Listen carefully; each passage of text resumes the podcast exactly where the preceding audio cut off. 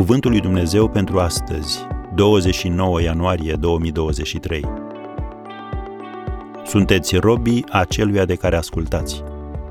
Romani 6, versetul 16. Nu te lăsa înrobit de păcat. Te-ai gândit că acest verset, sunteți robii aceluia de care ascultați, ar putea face referire la persoanele care ajung să fie înrobite fără să fie vina lor? Copii vânduți pentru relații ilicite, imigranți vânduți ca să muncească forțat? Dar nu despre felul acesta de robie vorbește Apostolul Pavel când scrie Sunteți robii aceluia de care ascultați. Aici este vorba despre păcat. Când vorbește despre păcat, Biblia trage o linie de demarcație și ne poruncește spre binele nostru să nu trecem de ea. De ce? Pentru că dacă o treci odată, va fi mai ușor să o treci din nou.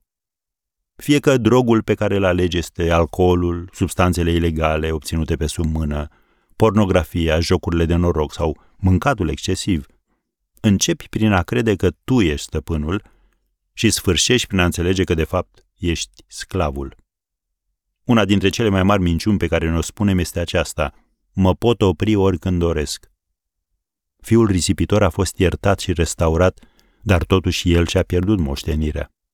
Spiritual vorbind, tu îți poți pierde încrederea în Dumnezeu. La nivel personal, îți poți pierde simțul valorii de sine. La nivel public, îți poți pierde respectul și influența asupra celorlalți.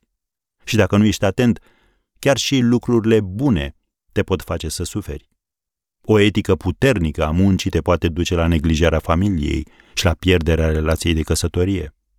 Faptul de a pierde vremea în fața televizorului îți poate bloca creșterea spirituală.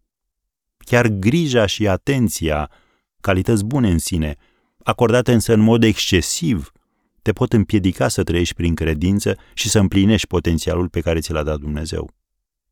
Când Dumnezeu spune nu, El nu este un ucigaș al bucuriei și nu încearcă să-ți facă viața grea. El te ocrotește. Dacă un lucru are potențialul de a te face rob, nu-l face.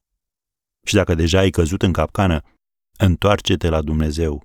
Doar El are puterea să te elibereze.